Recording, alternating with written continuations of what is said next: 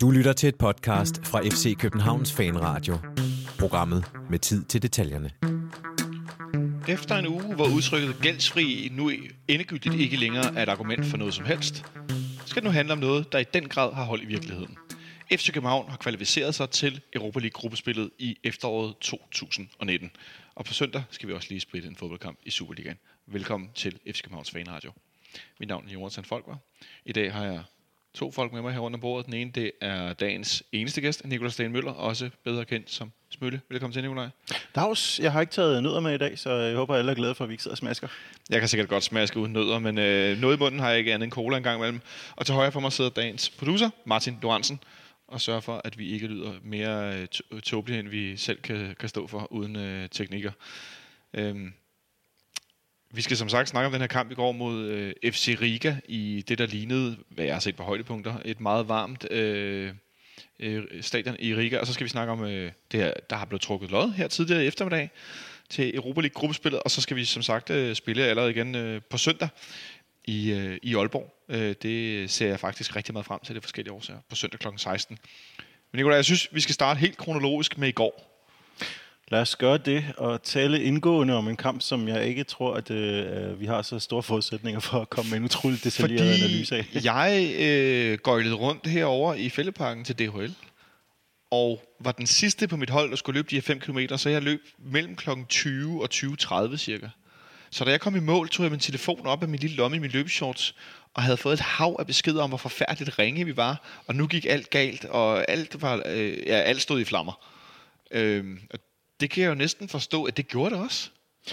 Det gjorde det ikke, da jeg, øh, da jeg hoppede ud af kampen, så at sige, fordi min historie er lidt mere, øh, jeg har så lidt mere af den, men jeg må blankt indrømme, at øh, jeg fulgte ikke vanvittigt hårdt med, og det var så hændelsesløst og så rodet, og så generelt stilfærdigt og professionelt, at øh, efter godt en time, så øh, lukkede jeg og serverede mad for øh, min kæreste og spiste, og så vendte jeg tilbage til en messenger-tråd, der eksploderede i totalt hysteriske reaktioner. Præcis, det har det været i de aller, aller sidste sekunder af kampen, hvor øh, folk var ved at gå fuldstændig i panik, og øh, så samme sekund, så var den slut. Og jeg var faktisk i tvivl, om det var et gået videre eller ej, fordi øh, stemningen var så utrolig, øh, utrolig præget af, af, af panik og, og fortvivlelse, som den var.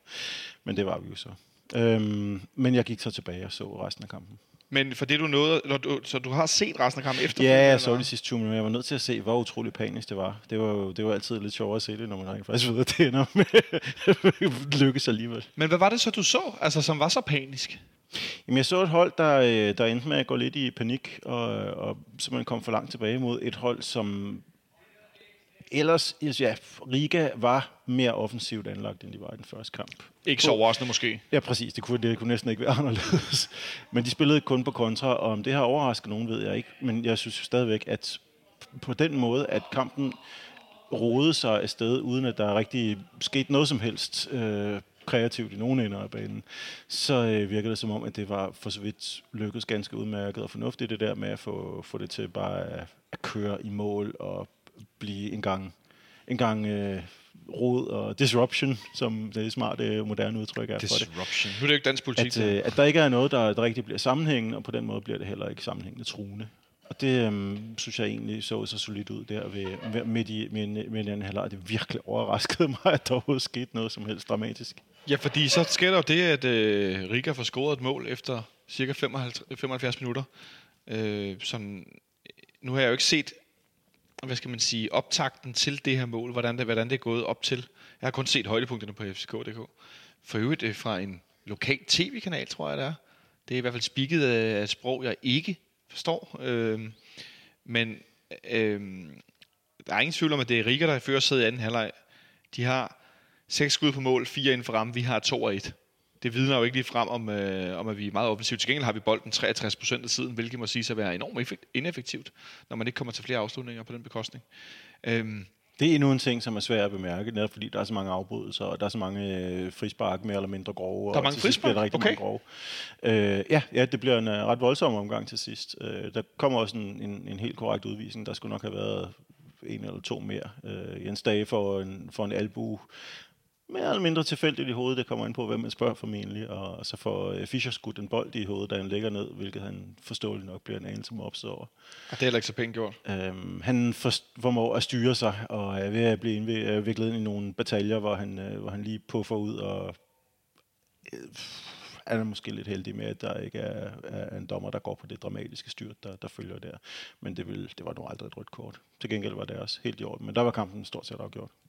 Men måske var det meget godt, at de fik en mand udvist til sidst i en periode, hvor det hele var lidt usikkert der i overtiden, og, og jeg tænker, at man som, som FCK-fan måske har været en smule nervøs. Ja, der bliver, lige, øh, der bliver noget på styr, og der går lige lidt tid på det, som, øh, som ikke bliver lagt til den anden ende. Så det var udmærket. Så øh, altså, jeg, jeg har efterfølgende trålet igennem mit, øh, mit, mit Twitter-feed øh, og kunne læse mig til, at folk mener, at det er den dårligste kamp, vi har spillet i umindelige tider.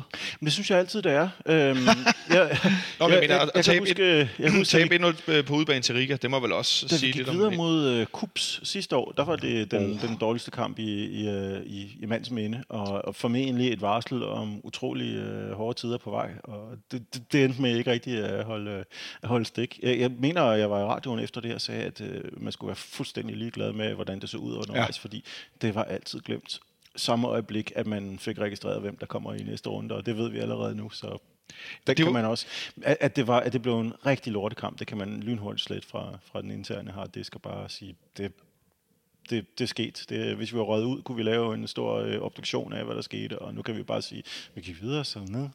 Jeg kan godt øh, afsløre, at hvis vi havde tabt kampen, lad os sige 2-0 i går, og var røget ud, så havde, så havde det her været en podcast i dag med meget stort bål var jeg lige ved at sige. Det havde været øh, grov løjer. Ja, der havde stået en stor rød blinkende alarm over i hjørnet, og, øh, og mindet os om, at øh, nu, nu var der et, et stort problem. Også selvom det var jo årets, eller sæsonens første nederlag på banen. Jamen, fordi øh, jeg, jeg har siddet og kigget lidt på, på listen over kampe, vi har spillet, og hvis man, hvis man kan tage sig den frihed, at mene, at Superliga-kampe er uden betydning, når mesterskabet er afgjort, så er det den første kamp, vi taber af betydning, siden vi taber i vendsyssel sidste år. Det er altså længe siden. Er det for meget at lave sådan nogle øh, øh, ens egne sådan, øh, fiksfakserier med statistik, eller kan du købe min... Øh... Ja, det kan jeg sagtens, og så kan man sige, at det gør ikke noget, at vi øh, rent faktisk taber den her, fordi vi går videre med den. Altså, øh, hvis man så regner samlede resultater, så har vi stadigvæk ikke tabt. Men øh, det kan man jo ikke. Det kan man jo ikke isoleret. Vi må lige se på det som, at, øh, at det, var en, det var en skidt kamp, og det var et nederlag. Ej, det, det er også noget vrøvl, jeg siger. Serie her. Det er også noget vrøvl, jeg siger. Vi spiller jo også, øh, vi taber både til Zenit og til Bordeaux og så videre i UEFA Cup sidste I så fald har jeg ingen kommentar til den udregning. jeg havde det er noget vrøvl. Jeg har fuldstændig glemt vores uh, Europacup-kamp sidste efterår, det må jeg om, fordi der skete ikke Vi taber også en, en pokalkamp til Midtjylland. Jeg havde selv tænkt, at det var en meget sjov statistik, det der med vendsyssel og sådan noget, men den kan jeg godt høre, den skal jeg, øh, der fik jeg lige outet mig selv rigtig hurtigt. Der kan jeg høre, hvor meget styr jeg har på det. Ja, præcis. Men det tyder på så, at, øh, at, at øh, udover efter at sejren i mesterskabet er hjemme, så er der en uh, række ligakampe, som snart strækker et år tilbage uden ja. Men vi taber også i, hvad hedder det, vi taber den kamp i Vendsyssel, og så efterfølgende side, der har vi jo faktisk kun tabt det Slavia Prag på hjemmebane. En kamp, hvor vi mødte en meget stor midterforsvar, der nu spiller i, i Brygge, hvis jeg ikke tager meget fejl en, øh, en ordentlig klods, øh, hvor vi taber 1-0. Og så taber vi øh, 2-0 i Herning med det her reservehold i pokalen. Vi taber 1-0 på hjemmebane til Bordeaux i øh, december måned, den sidste kamp der, hvor vi har ret godt med, at Robert Skov spiller en brandkamp og rammer indersiden af stolpen, og jeg ved ikke hvad. Øhm, og så vinder vi en masse kamp, spiller to uger gjorde det frem til, at vi øh, hvad hedder det, taber tre træk der i, i slutningen af sæsonen, hvor det hele er afgjort. Vi tager jo 1, 2, 3, 4, 5, 6, 7, otte sejre i træk i, øh, i slutningen af sæsonen sidste år. Det var også ret voldsomt. Og så har vi indtil, da, indtil i går ikke tabt en kamp, øh, udover vi råd ud til Røde Stjerne. Siden da er vi startet op på sæsonen igen. Så jeg synes, at det går meget godt. Jamen, det gør det jo. Det, det resultaterne lyver jo ikke. Øh, at spillet så er en lille smule op og ned lige nu. Det er der jo så måske også andre grunde til. Ja, hvad tænker du, det kan være? Jeg tænker, at vi har øh, haft en suveræn kontinuitet med to stærke angriber, som øh, vi lige pludselig mangler, og så øh, kommer det heller ikke til at hjælpe samtidig at skulle spille halvdelen af et nyt hold ind. Det er det, jeg tænker. Altså, der, er, øh, der er meget i vente, som du selv siger, med kubskampen sidste år, hvor at, øh, den kære Vavro fik scoret på, på straffespark det sidste og så videre. Det var noget... Øh, ej, det var også noget gris. Øhm, men at øh, Victor Fischer var meget enig med dig i går. Han blev interviewet af FCK TV efter kampen. Han blev også interviewet til, til BT hos den kære Michel Viggesø Davidsen, som jo nogle gange har besøg hernede. Han var en tur i Riga, hvor Fischer fik sagt, at han er... Jeg tror, han siger, at han er pisse ligeglad med, hvordan det, hvordan det lykkedes, og hvordan det så ud. Det vigtigste er, at de kom videre. Den her nervøse returkamp og sådan lidt manglende stabilitet, tror du, man kan tillægge noget af den det, at vi jo rent faktisk har et ret ungt hold nu, og vi har nogle spillere på nogle meget centrale pladser, som i Superligaen gør sig rigtig godt, men som, når vi kommer for eksempel ud i Europa i de her øh, anderledes omgivelser osv., at så mangler der lidt rutine, der mangler lidt øh, koldblodighed. Måske, måske altså det er jo både et spørgsmål om rutiner og om kontinuitet, og så tror jeg også, at øh, det er et spørgsmål om slid. Altså det har jo været nogle ret øh, intense uger her. Jeg tror, at alle er ret indstillet på, at øh, den, den her landskampspause, der kommer, den bliver, den bliver ganske, ganske velgørende. Og, og jeg må indrømme, selv som, øh, selv som fan og som generelt modstander af landskampspauser og den slags spiltid der, så ser jeg faktisk selv en lille smule frem til, at det ikke bliver helt så, så hæsblæsende her den kommende tid. Nej, fordi det gør det jo i, i nær fremtid. Vi har jo her til eftermiddag, lige mens lige vi skulle til optag, fået øh, hvad hedder det, det kampprogrammet for Europa League, som der blev trukket lod til tidligere i dag.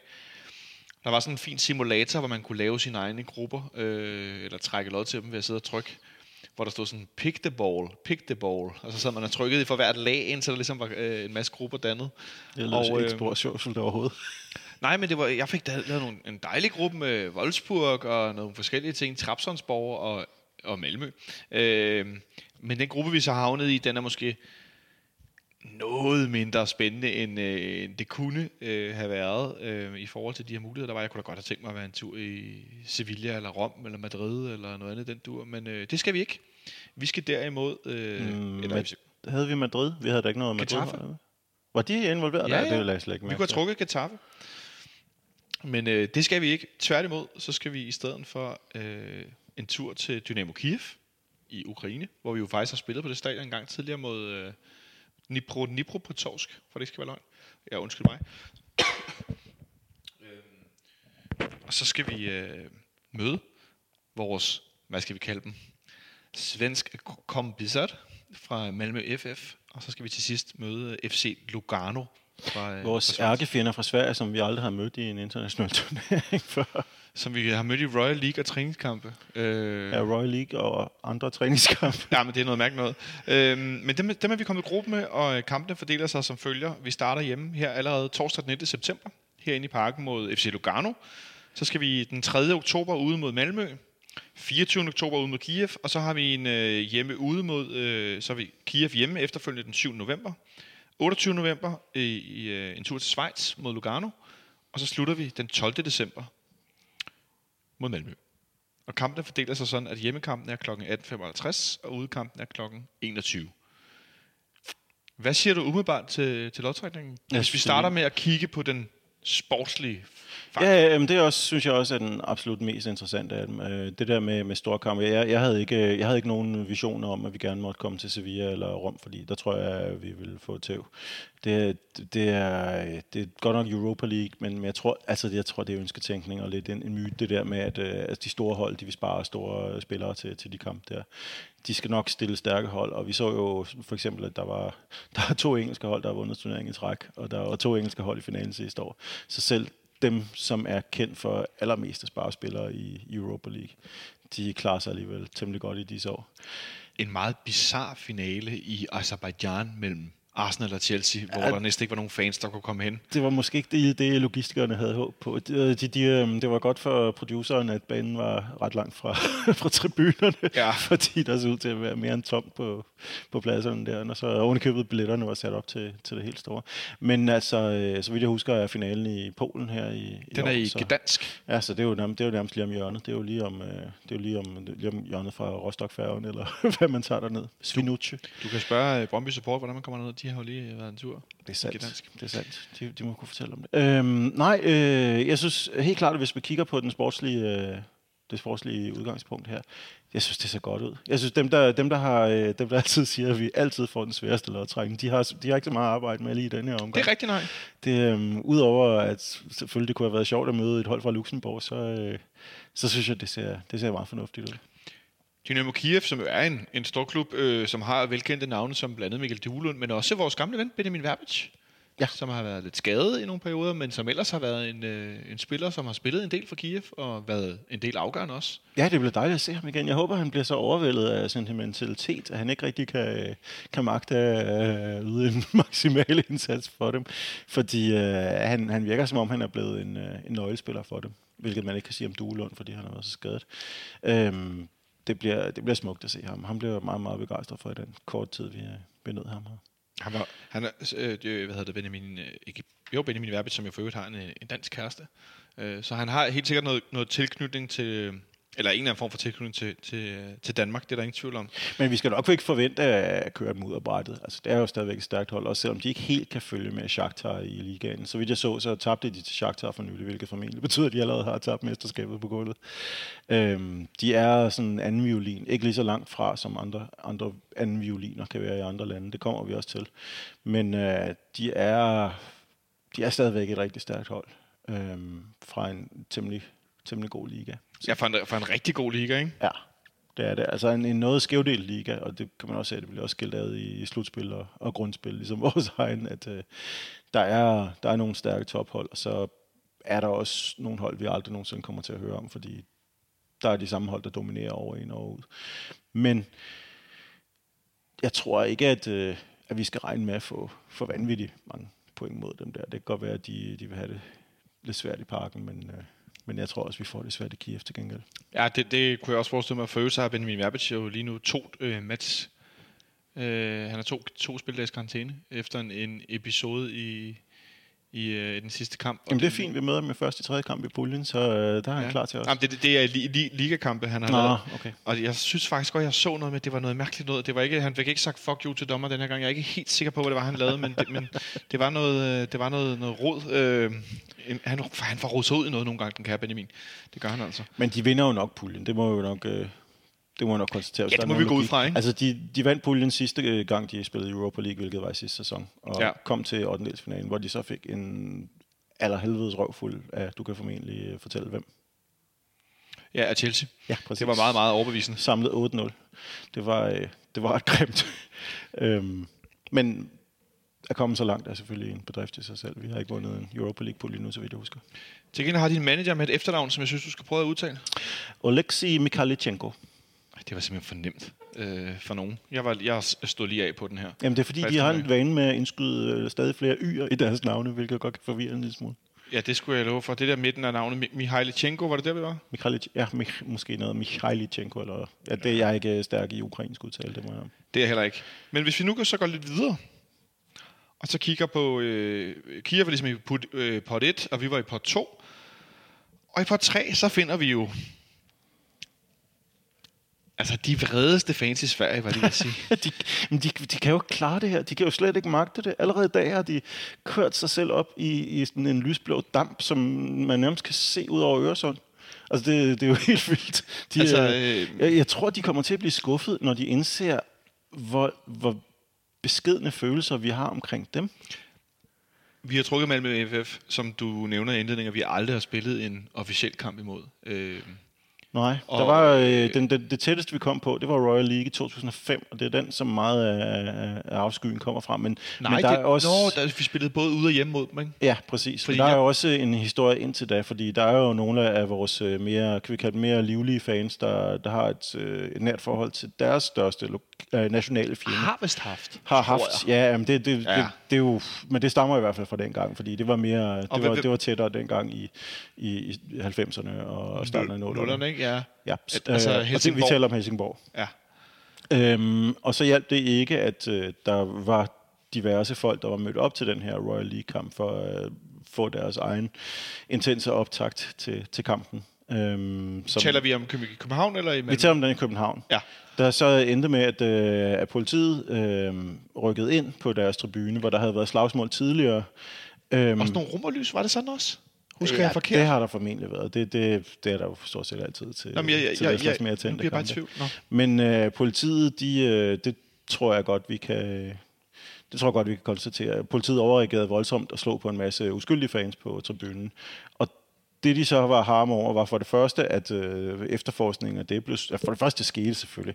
Og så efterforskningen af det blev rimelig syltet. Og så at vores daværende direktør, Flemming Østergaard, han sagde, at øh, han var fuldstændig på politiets side, og øh, det, øh, dem støttede han, han fuldt ud. Så dem, ham er de også stadigvæk øh, ret harm på, øh, hvilket så vil sige, at de er ret harm på klubben, øh, uafhængig af at er blevet sendt ud af, af klubben i, øh, i Vandager siden, og der også er en del af os, der ikke bryder specielt meget om Flemming. Altså, jeg kan kun sige fordi, til de Malmø-fans, som er harme på, på Flemming Østergaard, stille op i køen. Mm-hmm. Fordi der står jeg personligt også. Præcis, præcis. Og så der, er der sikkert nogen, der... Øh, nu, De har, de har trukket et nummer et par år før os, men, men, øh, men, men vi står der sammen. Vi står der kontinuerligt, nogle af os, fordi jo, Flemming Østergaard, Don Ø, kalder, kalder mig I vel, Don Øf, som han også bliver kaldt af nogen, har der helt sikkert gjort meget for den her fodboldklub. Det er der, der er ingen tvivl om. Men alt det gode, du gør, jeg synes bare altid, det får mindre værdi, hvis du så er en lige så stor nedbryder, eller måske nærmere tæt på at være en større nedbryder, end du har været en opbygger. Ja, og, og især hvis, øh, hvis en del af nedbrydningen er ikke gjort i klubbens bedste interesser, men i personlige interesser og vennetjenesters interesser. Det, det, er min, det er min holdning til det. Og så behøver vi ikke at tale mere om, om Flemming Østergaard, men, eller det kan man sige, det behøver vi ikke, om vi ikke behøver mere, men, men meget af ham går jo på hans udtalelser også efterfølgende, at klubben fra officiel side ikke imødekom de her Malmø-fans. Og vi taler om en periode, hvor der eksisterede det, der hed Uropatruljen i København, som jo var kendt for også til demonstrationer og så videre, og være en stat i staten, og uddele test til højre og venstre, og aldrig blive hvad skal man sige, retsforfulgt, eller aldrig blive, øh, det havde aldrig konsekvenser, at de øh, havde deres helt egne metoder, som lå langt ud for, øh, hvad hedder sådan noget, landslov og ret. Så øh, alt andet lige, så synes jeg, at øh, det var uheldigt, og det var rigtig, rigtig skidt, at øh, vi havde en direktør, som, øh, som gebærdede sig sådan. Øh, Jeg vil så også sige, at mens jeg har sympati for deres øh, holdning til, til politiets indsats der, så har jeg ikke andet end øh, meget, meget stor morskab til overs for, for den generelle aura af selvhøjtidlighed, der er omkring øh, Malmø og deres fanskare. De er så pompøse, at det halve kunne være nok. De har så travlt med, hvad der er passion og hvad der er plastik. De har uendelig høj selvfølelse, og det er så komisk at følge det er sjovt, du siger de der ting, men det minder mig mistænkt meget om en anden klub, som ikke er så Jeg vil så sige, ser at, noget, en vej herude, jeg vil jeg peger herover. sige, at øhm, Malmø har i det mindste det at have det i, at deres klub, som er den svenske metode, er en forening, og ikke er for eksempel nu nævner jeg ikke nogen bestemte klubber, men for eksempel ejet af en udlandsdansker, der bliver ved med at poste sine egne penge i, der har total øh, majoritet i bestyrelsen. Så det vil jeg trods alt give dem, at øh, de, har, de, har deres, øh, de har deres måde at være, være en klub på, og det, det har jeg fuld respekt for, at øh, de, de synes er den rigtige. Øhm, men, men, men den måde, de er det på, det er, øh, det er nærmest selv parodisk. Jeg tænker sådan lidt grundlæggende, at folk må være klubber, som de vil, men når de begynder at fortælle os, hvordan vi andre skal være det, så synes jeg, det begynder at blive... Øh, ja, det her med at tale om, hvordan noget er ægte og noget ikke er, det er sgu morsomt. Men jeg har også set i dag allerede, at, de, at øh, øh, FCK tweetede jo fint, hvem der nu var i gruppe med og så videre, og så var det en strøm af bizarre Malmø-svar nede under om, hvor forfærdelige det ene er, og hvor plastik og hvor uægte, og nu kommer de ægte sande fans, og jeg ved ikke hvad. Det var derfor, jeg fik sådan nogle Brøndby-vibes. Det er der ingen, øh, det er Ja, ja, ja. ja. Jamen det, øh, der, jeg, jeg er ikke i tvivl om, at de, de får svært ved at... Øh, de får svært, nu, nu, øh, jeg havde lidt af en eller anden grund regnet med, at vi måske skulle møde dem to gange i træk, fordi UEFA øh, har samtidig, og det har måske muligvis været bare ud fra nogle systemer, øh, lavet sådan nogle øh, ret intense kampe komme som de to i midten af Ja. puljen. Øhm, så af en eller anden grund tænkte jeg, at det var, det var egentlig oplagt, at vi fik dem der, så fik vi det ligesom overstået over det, de to uger der. Ja. Men øh, nu er det i stedet for øh, strakt ud fra, fra september til december, så det kan godt blive en lille bit smule, øh, en lille bit smule svært for, for Malmø, tror jeg, måske at holde den intensitet op til, de skal en tur til København i, øh, i midten af december og, og, og give den fuld skrue. Men, øh, Tror du ikke godt, de kan det? øh, Når de, når de nu synes, vi er så forfærdelige? Jo, jo, jo, det skal nok komme, og de skal nok også talt sig op til det. Det er der ikke, det er ikke i tvivl om. Men øhm, jeg, bare, jeg, jeg tænker bare, kommer deres hoveder ikke til at eksplodere af, af, ren, øh, af ren harme og, og, og selv, øh, Det tror jeg er for selv, selv udpeget passion øh, længe inden da? Altså, kan man overhovedet kan man holde sig i live med, med så højt et blodtryk?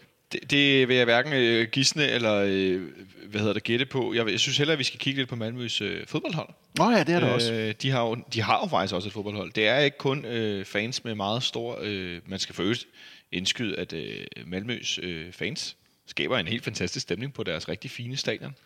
Lille, Øh, fine lille stadion. Vi får kun 1000 pladser derovre. 1050, tror jeg, det, det hedder så. Og jeg gætter på, at de bliver sat i salg efter loyalitetspoint øh, system, som man er jo netop har oprettet til situationer som den her, hvor der ikke er så mange udbærende billetter. Det vil være mit gæt på, at klubben selvfølgelig be- benytter sig af lo- loyalitetspointsystemet, som vi så sidste år i Prag blandt andet, hvor der heller ikke var så pokkers mange billetter. Øh, jeg kan ikke forestille mig andet. Øh, jeg ved det som sagt ikke, men det er mit, mit, øh, mit klare gæt. Ja, jeg har også på fornemmelsen, at, øh, at alle os, der har øh, sæsonkort og kommer til, til kampene, vil blive kimet ned øh, i, i den kommende tid af folk, der skal til Malmø.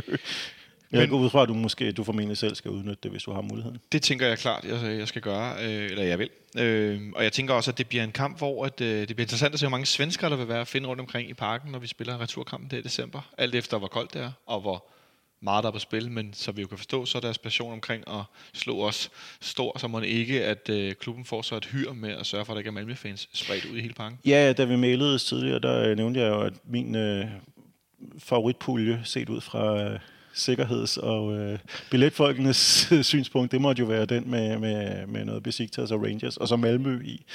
Øh, nu blev det så kun Malmø, men ja, der skal nok blive et vist hyr med, jeg ved ikke om, om, om det det er muligt at, øh, at sige, ah, ved du nu hvad til alle, der hedder Jønsson eller Olsson, billet i den her omgang. Karlsson på taget. Ja, jeg tror, det kan blive svært. Men jeg tænker, at de gør som tidligere, hvor de jo har øh, lagt den her blokering, der hedder, hvis du ikke tidligere har købt billetter på billet.fck.dk, så øh, skal du først verificeres øh, som en, der måske er tilmeldt nyhedsbrev og nogle forskellige ting osv.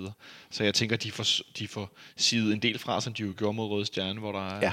Hvor der blev lukket Ja, det virker som en, en, en øh, noget mere gennemtænkt og, grundig løsning end den, øh, for eksempel mod Galatasaray i sin tid. Og, må, og også noget, som, øh, som UEFA faktisk kræver, at man har styr på, hvem der er på de forskellige udbaneafsnit. Så det er ikke bare diskrimination af Malmø-fans, det er jo faktisk noget, som bliver stillet som krav for, at UEFA skal lige Yep. jo ikke, øh, Fordi den, den stemning, der er, må man sige, den, øh, jeg, jeg tror, at højrisikokampe, så, øh, det, det er en af de højeste, de her. Ah, der, øh, det, det bliver sjovt at se, hvor mange der kommer med toget over Øresund. Men deres fodboldhold, Nikolaj, Ja, der er en del gamle Superliga-kending på. ja det må man sige. Det må man sige. Superliga og, øh, og endda landsholdskendinge. Ja.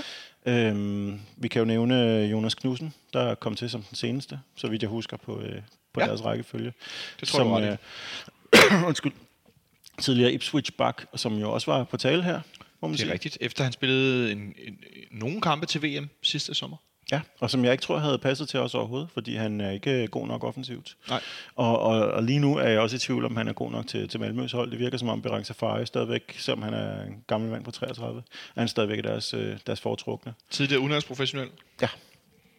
Øhm, og så har vi Lasse Nielsen, der kommer tilbage fra... Øh, jeg kan ikke engang huske, hvor han har været. Det har sikkert været Belgien et sted. Er det Øh, Gent, men i eller er det Genk? Ja, præcis. en gænkganger.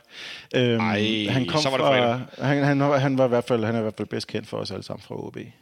Og så øhm, Søren Riks, ham, øh, den tidligere energiske Esbjerg Ving, som så vidt jeg husker mere er blevet en øh, sådan en øh, omvendt ving, som, øh, som søger ind i banen og, og, og en skudtrussel udefra. Øhm, og så har vi endelig øh, den skide irriterende Anders Christiansen, den anden AC, øhm, tidligere Lyngby og, og Farm-spiller, og, Det er rigtigt, ja.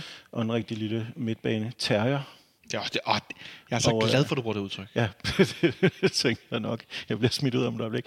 Øhm, Nej, det er godt udtryk. og så, øhm, ja, han, øh, ham huskede vi vel nærmest som sådan en slags øh, rødhåret Mike Jensen fra, fra sin tid i Superligaen. Du har lige opfundet et udtryk. En rødhåret Mark Jensen. Det er altså også et, øh, et verdensklasse udtryk, Nikolaj. Det skal du have stor, øh, stor gave for. Det var simpelthen så lidt. Ellers har vi øh, nogle andre navne, man kender. Øhm, et, et af navnene er lidt sjovt, fordi øh, han er primært i Malmøs trup, så vi kan andre kan føle os gamle. Det er Tim Pritcha, søn af Rade Pritja, som vi vel husker som OB's topscorer, dengang de blev mestre i 99. Rette Pritcher, som spillede for Rosenborg, da vi slog mod af Champions League-kvalden i 2010. Hvor gammel er hans søn? 17, 16, 18? Ja, det er, det er der omkring. Ja, det er tjekket, kan jeg tale. Men øh, han er i hvert fald et, et, et ungt talent. Det kan man ikke sige om øh, Markus Rosenberg til gengæld, deres anfører. Han er, han er fyldt 36 nu, og så vidt jeg husker, har han lovet eller troet, afhængig af, hvordan man ser det med at trække sig tilbage efter den her sæson. Men, øh, men han er still going strong. Er du sikker på, at ham Pritcher er deres førsteholdstrup? Det var på Wikipedia. Okay, jeg sidder og kigger på transfermarkt, fordi det tør jeg godt bruge den til. Ja, jeg, har, jeg, jeg tør slet ikke øh, gå derind. Jeg, jeg, jeg er bange for at finde mig selv og se, at mine værdier er sat til alt for lavt. Værdi på podcast-tosser. Minus 500.000 euro. Ja, det er lige før. Nej, men øh, han, øh, ja, undskyld, hvad, hvad, hvad var der ellers er interessant? Øh? Jamen, jeg har ikke rigtig andre interessant, for det må jeg jeg kender dem ikke. Jeg har ikke set Malmø spille i overvis. Øh, jeg kan fortælle, at de er nummer 4 i Allsvenskan. Og jeg kan fortælle, at de har, øh, de har fået alt for mange uafgjort i en sæson, hvor alle de tre Stockholm-hold er tordnet derudad og, og fylder op i top 3 Ja. med Jørgården som de tørste. Og jeg kan fortælle, at uh, her i weekend, der tabte de til Jørgården på hjemmebanen Au, på au, den au, atmosfæriske, au, au. ellers atmosfæriske hjemmebane. Men den var lidt mere stille, da den sluttede, og Malmø tabte det nok. De har også Johan Dalin på mål, som jo tidligere har gjort sig i FC Midtjylland. Og så, øh, altså, Markus Rosenberg, som jo en spiller, som FCK-fans jo i mange omgange har ønsket til, til herind øh, i den periode, hvor han var i udlandet blandt andet, fordi han er, eller nu ved jeg ikke, hvor dygtig han er længere som 36-årig. Ikke at det er nogen høj alder, skulle jeg hilse for nogen. Øh, men fordi han var hammer, hammer dygtig. Jeg husker da Royal League-kampen i Malmø, hvor han tordnede bolden op i, i det lange hjørne, inden han øh, røg til Ajax Amsterdam. Men var det ikke... Øh, spørgsmålet er, om det er en ren myte eller ej, men var det ikke ham, som, øh, som Christian Poulsen engang slog i maven? Jo, det er der Har der sikkert. været nogen som helst form for øh, sandhed i det rygte, at øh, han fravalgte København for Malmø? Ikke kun på grund af gamle sentimentale følelser, men også fordi han, øh, han ikke synes, at Christian Poulsen var en fed fyr. Altså det der med ikke at synes, at CP var en fed fyr, fordi man har spillet mod ham, det tror jeg, der, der apropos lange køer, der kan man vist også bare spille, stille sig op og, øh, og vinke med armen, hvis man vil frem. Eller have en Og fik jeg sagt, at han slog Christian Poulsen i maven. Han Nej, blev nej, slået i maven. Han blev slået i maven af Christian, ja. i maven af Christian Poulsen, ikke? Øh, men Rosenberg, der var rundt der var i, i Ajax, Werder Bremen, en tur i Spanien, og så endte han i West Brom, inden han kom tilbage til Malmø for, i, for fem år siden. Men i alle tilfælde, det var, et, øh, det var sådan det store sentimentale valg for ham, og han har, så vidt jeg husker, også øh, gjort opmærksom på, at han, han fik et tilbud fra København, og han fravalgte det med gevalt, og det var jo noget, der skabte lykke i, øh, i Malmø, fordi han vidste godt, hvad side af, af, af brødet, der var, der var små smør på. Jeg tænker, at det havde ikke været det smarteste move for ham at tage til København som øh, sådan et, et Malmø hjertebarn. Det, Nej. øh, det vil nok ikke være så smart. Men han er i hvert fald også en spiller, som øh, i hvert fald for mit vedkommende vækker, vækker genklang. Og så har de jo ellers en meget fin trup, men er jeg for...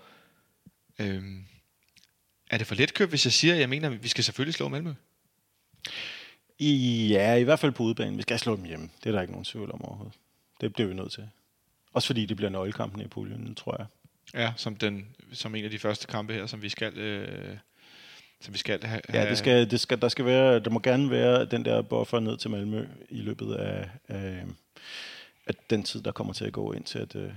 Nej, nu siger du den første, altså, så vidt jeg husker, at det er udbanen først. Det er udbanen først, ja. Ja, men hvis vi kan, hvis vi kan forhindre dem i at, at slå os, Ja. så, øh, så er det godt at have den i baghånd. Det kan jo være, at den sidste kamp er fuldstændig uden betydning. Det, det får vi se til den tid. Det kan jo være, at desværre, at det er os, der er fire point efter, men det kan også være, det er dem. Det kan det sagtens. Det er ret interessant med de der to kampe i midten, hvor at, Men altså, der var jo, du kan måske huske dengang, vi havde øh, Rosenborg i en, øh, i en øh, Europa League-pulje, og spillede en afgørende kamp om at gå videre mod dem. Ja. Og vi bare skulle holde uafgjort, hvilket lykkedes med, med lodder og trisser, til utrolig stor morskab. Jeg, havde, jeg må blankt indrømme, at jeg havde mere håbet på at få Rosenborg end Malmø fra det her lag, hvis det skulle være. Fordi det er et hold, jeg selv har mere personlig øh, foragt over for, og desuden har de en virkelig irriterende midtbanespiller. jeg skulle sige, Jensen på holdet. hvordan kan det være, du har det? Så der, ja, men det, det er heller ikke kun det. Det er også øh, det er lige så meget historie. Det er meget mere historie, end det har været med, øh, med Malmø, fordi som sagt, vi har vi jo aldrig rigtig for alvor mødt dem. Men øh, med Rosenborg har vi jo virkelig haft nogle, øh, nogle, øh, nogle slag imod. Men der var det jo fantastisk at have en afgørende, direkte afgørende kamp om at gå videre fra puljen. Eller jeg tror faktisk ikke engang, vi gik videre fra puljen ved at slå Rosenborg, men vi slog dem ud af puljen. Var det Hvilket sådan, det utrolig var? morsomt. Ja, det var det en af de der mærkelige puljer, hvor der var fem hold med, og vi kun spillede én gang Det er rigtigt. mod hvert af dem. Ja. Men altså at slå Rosenborg er altid sjovt, uanset hvem de har på holdet, hvem de ikke har på holdet. Men ja, de har en, en uh, anfører, som uh, heldigvis uh, hverken scorede eller gik videre her forleden i Champions League-kvalifikation mod Dynamo Zagreb. Det kan jeg godt indrømme, at det grinte jeg en del af undervejs. Det er der ingen hemmelighed i. Så et Malmø-hold, som øh, kunne have været noget sværere for pot 3. Der var nogle øh, noget skrabber modstandere, vi kunne være løbet ind i. Det er ingen hemmelighed. Og så for pot 4. Den her øh, noget ukendte, ja. i hvert fald for undertegnet, De FC er- Lugano. FC Lugano, ja. ja de er, jeg kan lynhurtigt fortælle, at, øh, at øh, de har været et rigtig stort hold i svejsisk fodbold i 40'erne. Altså Øhm, 1940'erne. I 1940'erne, trods alt. Øh, de, undskyld, de kommer fra den her utrolig idylliske by, hvor der har været øh, Melodi Grand Prix og den slags øh, eksotiske ting, Ulala. som ligger ud til Lugano Søen, som er en super smuk sø i Alperne. Øhm, og som ikke rigtig er et fodbold, øh, en fodboldhøjborg, kan man sige. Altså, de har også først rykket op igen i den øverste svejtiske række i 2015 efter lang tid nede. Okay, så de har faktisk taget en ret øh, hurtig bevægelse op igennem. Det har de. Der har været nogle, øh, nogle lokale investorer, der har, der har vildt dem det godt. Altså, de, øh, de spiller på et reelt stadion, som vi ikke kommer til at besøge, fordi det er, ikke, øh, det er slet ikke op på nogen standard, som, øh, som der kan spilles Europa League efter. Der er ikke mere end 6.000 pladser. Det er et stort atletikstadion, øhm, og de er ved at bygge det om. Eller de skal til at bygge det om i hvert fald. Jeg ved ikke, om de er begyndt. Så øh, de spiller ikke øh, hjemme. For to år siden var de i, allerede i Europa League, efter kun at have været tilbage i, i et par år i, i øverste række. Og der spillede de i Lucerne, som er 170 km fra, Og det er langt væk. fra Lugano. Ja, nu spiller de i St. Gallen, som er endnu længere væk. Det er 275 km fra, øh, fra Lugano. Så øh, hvis man tror, at det bliver intens stemning til Malmø-kampen, så tror jeg til gengæld ikke, at man skal sætte næsen op efter det, hvis man tager en tur til St. Gallen og se. Det kan man gøre via Zürich. Man skal, man skal tage et fly dertil, og så, øh, og så køre en, køre en times tid. forbi- 85 km. Ja, forbi vintertur. Nu kan jeg så ikke huske...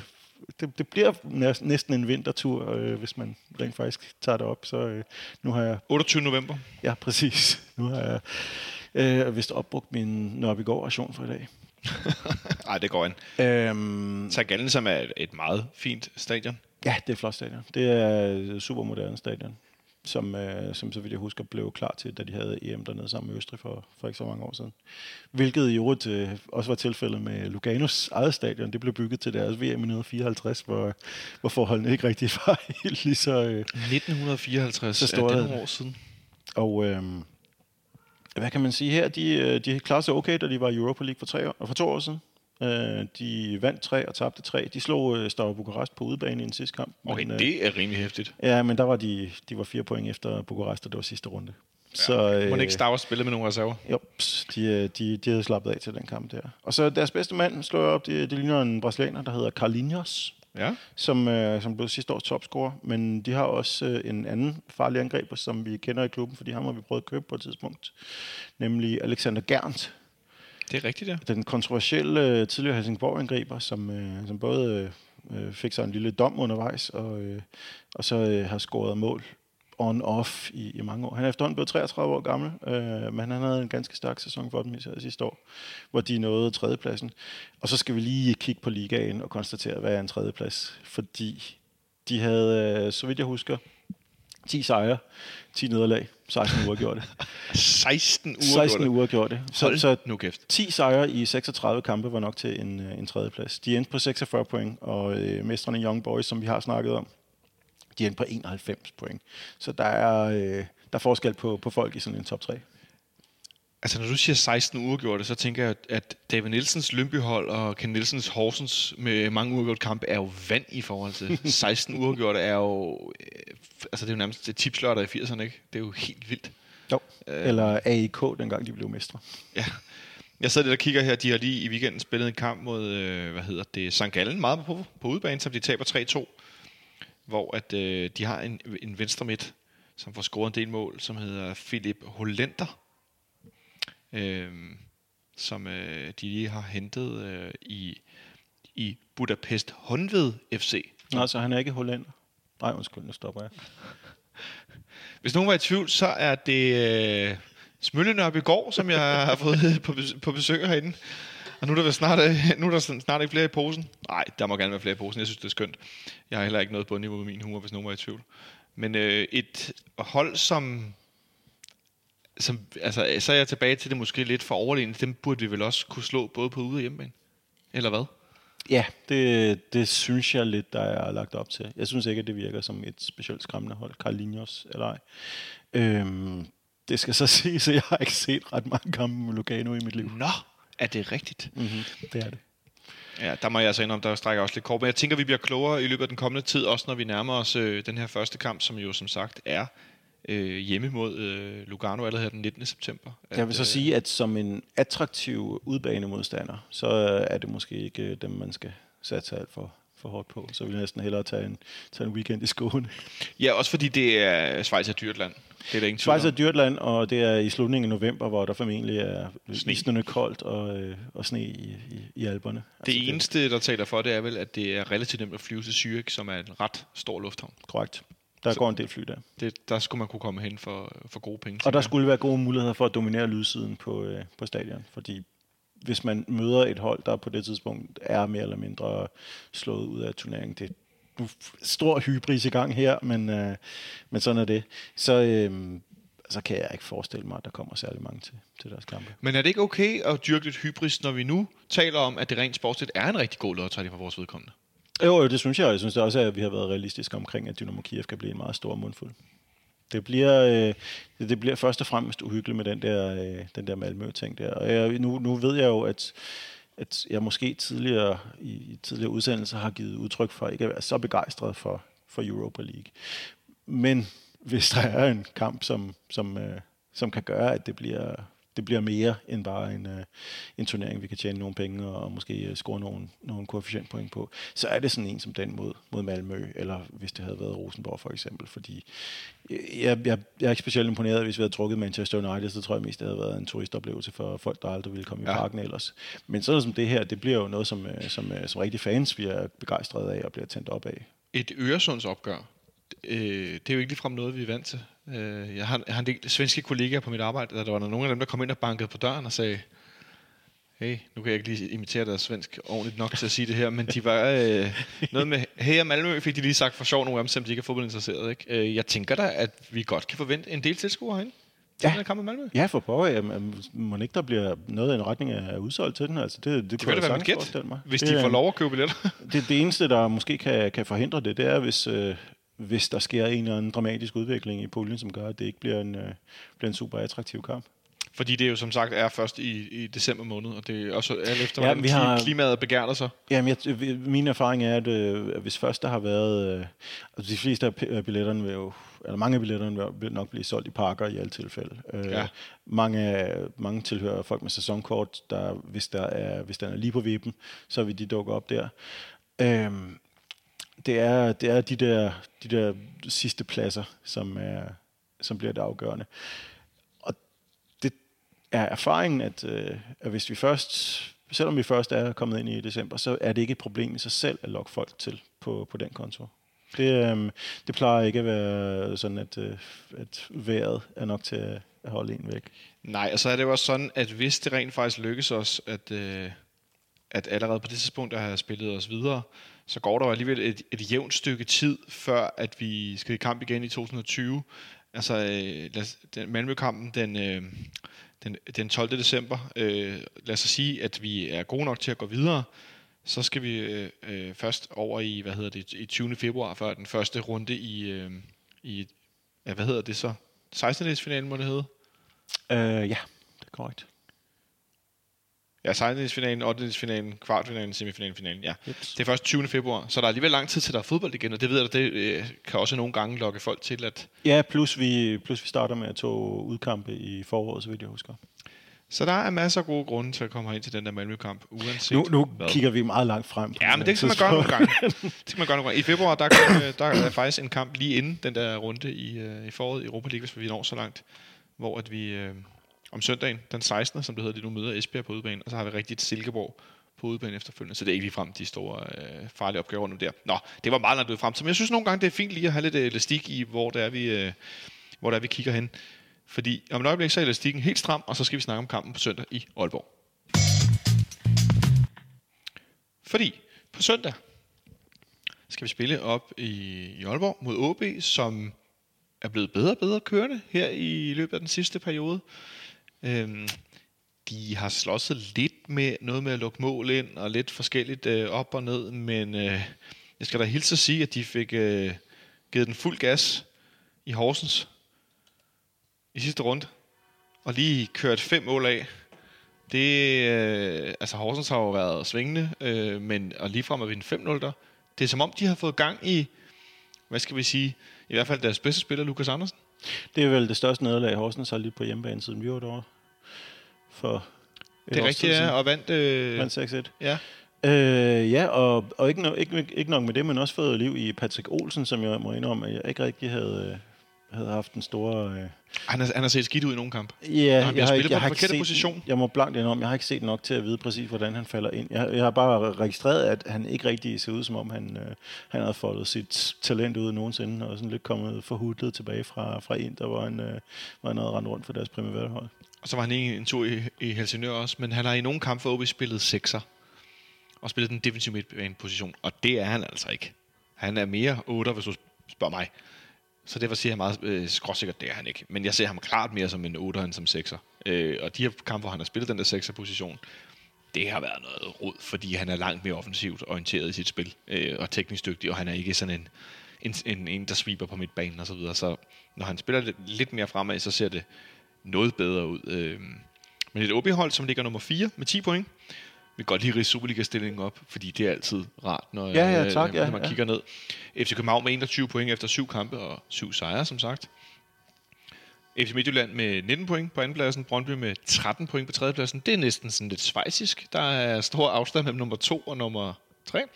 Og så som sagt OB, Nordsjælland og OB med 10 point på øh, 4., 5. og 6. pladsen. Så der er ved at danse det her top 6 felt, kan man vel godt sige. Der er så også både Sønderjyske og Lønby med 9 point, og AGF med 8, og, og hvad hedder det, Hobro med 8. Så faktisk fra 4. pladsen til 10. pladsen er der kun øh, 2 point. Så der er et stort bredt midterfelt, som vi jo har set de sidste to år i Superligaen i, i lange perioder. Nu vil vi lige spille torsdags i går. Der er lidt rokeringer. Øh, Varela starter ud igen. Bartolets får spilletid. Nikolaj Thomsen spiller endnu en gang fra start. Øhm, der bliver rokeret lidt rundt. Victor Fischer spiller angriber sammen med Pietos. Jeg kunne forstå på folk, der har set kampen, at det virker ikke som den bedste løsning med de to på toppen i forhold til vores øh, opspil. Jeg vil sige, ud fra mine, mine oplevelser, på, øh, fra hvad man så, så, så var der ikke rigtig noget, der ville lignede den bedste løsning, lige fra målmand til angreb. Uh, ja. på- Ej, jeg bliver mere mere glad for, at jeg stod og spiste en burger i Fælleparken og så tilfældige mennesker løbe rundt. Det, bliver, det lyder mere med som en klog beslutning. Ja, jamen det, øh, jeg, jeg, jeg fik også selv fortræffelig mad. Øhm, men, men det var ikke det var ikke en god kamp, og det så ikke rigtigt ud. Og øh, der var også de der par øh, der var de der par, par rokeringer, som du øh, som du taler om, for eksempel øh, at Thomsen Ja. starter inde, og, og de to bakker er blevet skiftet om igen, som fik mig til at tænke, ja, nedprioritere eller ikke nedprioritere, men regner vi med alligevel med, at det bliver så let og jeg kan godt forstå det, fordi det var let i den første kamp. Vi var spilmæssigt dominerende. Øhm, og det var så også med, med Bartolage som bak, Ja. frem for Varela, som jeg synes har set stærkere ud. Øhm, jeg har ikke... Øhm, jeg kan ikke, jeg kan ikke bebrejde Ståle for at, øh, for at pille lidt ved holdet der. Øh, jeg tror bare, at, øh, at de, netop de tre, de, øh, de bliver formentlig pillet ud igen til, til OB-kampen. Ja, fordi jeg tænker lidt, at vi er også i en situation nu, hvor vi sidste år på det her tidspunkt, for eksempel kun havde en højreback, det var Peter Ankersen. Øhm, og på venstrebakken, der havde vi Nikolaj Bøjlesen, så kom Pierre Bengtsson tilbage, og, eller var tilbage og lignede ikke en, der skulle spille. Ej, undskyld, nu skal jeg jo også være rimelig. Jeg synes ikke nødvendigvis, at Oviedo har set stærkere ud end, end Bengtsson i sæsonstarten. Men ikke desto mindre har vi nu to øh, relativt øh, habile spillere på både højre og venstre bak, så vi rent faktisk kan rotere ja. Ja. på de her fysisk udsatte positioner, når man spiller mange kampe. Det kunne vi jo ikke sidste år. Og jeg kan ikke lade mig at tænke, at det måske i virkeligheden var vores held, øh, at Peter Ankersen både indsatsmæssigt, men også fysisk, var og er i stand til at spille så mange kampe på, så, altså på højt fysisk niveau øh, i så lang en periode. Hvis han var blevet skadet sidste år, øh, ja, så havde vi været på rumpetten jo. Ja. Men nu står vi i en situation, hvor vi har to, der faktisk skal spille på et ret højt niveau. Men så skal man vel nærmest også rotere for at ikke risikere at løbe ind i de her overbelastningsskader. Jeg synes, vi Ja, har det, rigeligt det, skader det, der undrede mig bare blot, at, øh, man valgte rotationen de formenlige første valg, øh, at gemme dem til OB, i stedet for at bruge dem mod, mod Riga, fordi der var så meget på spil mod Riga. Ikke nødvendigvis, fordi man regnede Riga for en specielt stærk modstander, men bare for en sikkerheds skyld at sige, okay, den absolut første kæde får Europa-kvalen, fordi det er 75 millioners kampen, eller, eller hvor meget. Ja. Og, så, og så kan vi øh, tage dem med, som, øh, som har, øh, de folk, der har brug for et hvil, de kan få et hvil mod OB, og, og resten, de kan, de kan blive sat ind. Men omvendt så giver det os jo en ret god mulighed for at lave rokeringerne nu her på vores lille taktiktavle, som vi ikke har liggende, kan jeg afsløre. Men som vi jo taler os frem til, at det vil for mig være helt naturligt, at man så skiftede de to baks ud til kampen på søndag. Ja, det tror jeg også kommer til at ske. Hvordan med Andreas Billand, som kom i spil i går for første gang i det et er også et godt spørgsmål. Jeg synes, at, øh, at efter, efter nogle kampe, hvor de begge to har været forrygende spillende, øh, Nelson og Papagenopoulos, så synes jeg, der var, øh, der var lidt mere, lidt mere usikkerhed i går. Der var det, måske noget manglende rutine i midterforsvaret, også samspil. Ja, jeg synes for så vidt, det galt dem begge to, at, øh, at de, det, det så lidt, lidt vakkelvogn ud, når de kom under pres. Men jeg synes jo ikke, at, det var, at de faldt ikke igennem. Det var ikke, det var ikke deres skyld, at, øh, at det, det begyndte at sejle til sidst. De, øh, de blev snart svigtet af, at øh, der ikke var, der ikke var nok pres, og måske, Jeg heller ikke sige, nok, hvem skal vi så bebrejde? og måske heller ikke nok energi. Vi, jamen, vi kan bebrejde den, det, det varme vejr og, og det hårde program. Lad os gøre det. ja, lad os lad, os, gøre lad, os ikke, lad os ikke være onde mod nogen. Øh, Og det kan vi sagtens være, hvis der var nogen, der er blevet ved med at fejle. Ej, Øh, jeg synes stadigvæk, at øh, det, det, vi, skal, vi skal heller ikke bebrejde folk for meget, når de trods alt kvalificerer sig til en europæisk Ej, jeg er helt enig. Men, mens, andre, mens andre knap nok kan komme til playoff-runden. Eller når jeg siger knap nok, så mener jeg ikke kan komme til playoff-runden. Øhm, jeg synes bare, at, øh, at man skal sige, så er vi videre herfra, ja. og så skal, der, så skal der rotere, så skal der bruges lidt friske kræfter mod OB, fordi det bliver brug for. Det bliver nok det sværeste kamp, vi har haft i ligaen siden den allerførste mod OB. Det er et sted, hvor vi historisk, har jeg nu hørt i flere podcast i løbet af ugen, sådan fortalt, at Aalborg er et sted, hvor FC København historisk har det svært. Og ja, Er det sådan, har det svært efter vores forhold, eller har det svært generelt? Jamen, det, det kan jeg ikke helt finde ud af, fordi altså, historien er jo, at vi rigtig i, i, i en periode havde det svært, men vi har en øh, periode, hvor vi taber fire kampe op i træk. Så vinder vi altså tre op. vi tre træk. Den ene er en pokalfinale i parken. Hvor, Ah ja, okay, bevares. deres nye spiller, Talander, han, øh, han bliver voldsom og scorer to mål. Vi taber tre i træk i Aalborg. Så taber vi... Øh, det er fordi, vi står som udebane i, øh, i, i pokalfinalen, jeg sidder og kigger på ja, Ja, Nipserstad. Det er ikke Jeg skal have fat i kraven på Nipserstad. Det Det kamp på neutral grund, skal vi, øh, skal vi have bedt dem om at sætte på neutral grund. Men øh, så vinder vi tre i træk i Aalborg. Vi vinder øh, med nogle meget overbevisende 1-0, 2-0 og 2-1 sejre. Og så har vi ikke vundet derop siden 2016, hvor at, øh, vi spiller uafgjort, så taber vi 1-0 derop, og så spiller vi 1-1 derop sidst, hvor Damendøje forsøger at... Øh, det er måske der, at Peters blev inspireret øh, her forleden dag inde i parken. Øh, det der mål, Damendøje scorede sidst i Aalborg, hvor han kanonerer bolden op i nettaget. øhm, så jo, det er et sted, hvor vi har det svært, men det er sjovt, den der sådan... Det bliver, jeg, jeg, er det måske bare mig, eller jeg synes, det blev gjort til et, det er et sted, hvor vi har det meget svært. Altså, så tænker jeg, jo, i, i nogle perioder, men så kan jeg også se i, i mange år, hvordan at vi vandt i Aalborg. Øh, Jeg vil sige, der er jo, der er ikke rigtig nogen, nogen klubber, vi for alvor har det svært mod. Så jeg vil sige, efter, efter vores omstændigheder, så, så er det forholdsvis svært. Og nu siger jeg ikke nogen klubber, så mener jeg danske klubber. jeg sidder lige her og søger videre, fordi jeg erindrer, at den længste stribe af kampe, hvor vi ikke vandt på udbanen. Hvor er det her, Nicolaj? Øh, uh. Den, den, uh, Det er en lille pausequiz, der ikke er en pausequiz. Den længste stribe af Farum? Nej, det er i Silkeborg. Ah, Vi spillede et hav af kampe fra 93 og helt frem til 2001, før vi vinder i Silkeborg. ja, den fase kan jeg faktisk godt huske. Der, Der, var vi... øh, forbløffende mange uger gjort imellem. Jeg kan huske, at der var noget med 4-1-1 i træk, hvis jeg ikke husker. Fem for Og så 3-3, og så 2-2, og så 0-0. Fem, men var den ene den i pokalen, hvor vi endte med at gå videre? Det tror jeg, det var, ja. Ja, det var, det var tider. 8, Men- 8 uafgjort i træk. Det er jo næsten uh, Ken Nielsen værdigt. Men det var så grimt et stadion, og det var som om, at, at ingen kunne sætte sig op til at spille fodbold, når de kom derover. Det var som om, at enhver form for, enhver form for styrke forlod Livsglæde. Ja, livsglæde og teknisk sans, når man kom mod de der, de der tonser. Og så var der, så var der ham der, den joviale stadionspeaker, der, øh, der var sådan rigtig, øh, rigtig landligger glad. Og, og jeg kunne huske dengang, hvor vi havde Brian Laudrup, øh, spillet 2-2 derovre, og hvor, hvor så øh, en, en af deres øh, midtbane æsler, Peter Knudsen, han satte en, en takling ind på Brian Laudrup, som om det var en olympisk bedrift. Og så, så stadionspeakeren kommer så ind, mens spillet er i gang. Peter Knudsen. Nej. Det, det var så pinligt. Det var så tokrummende.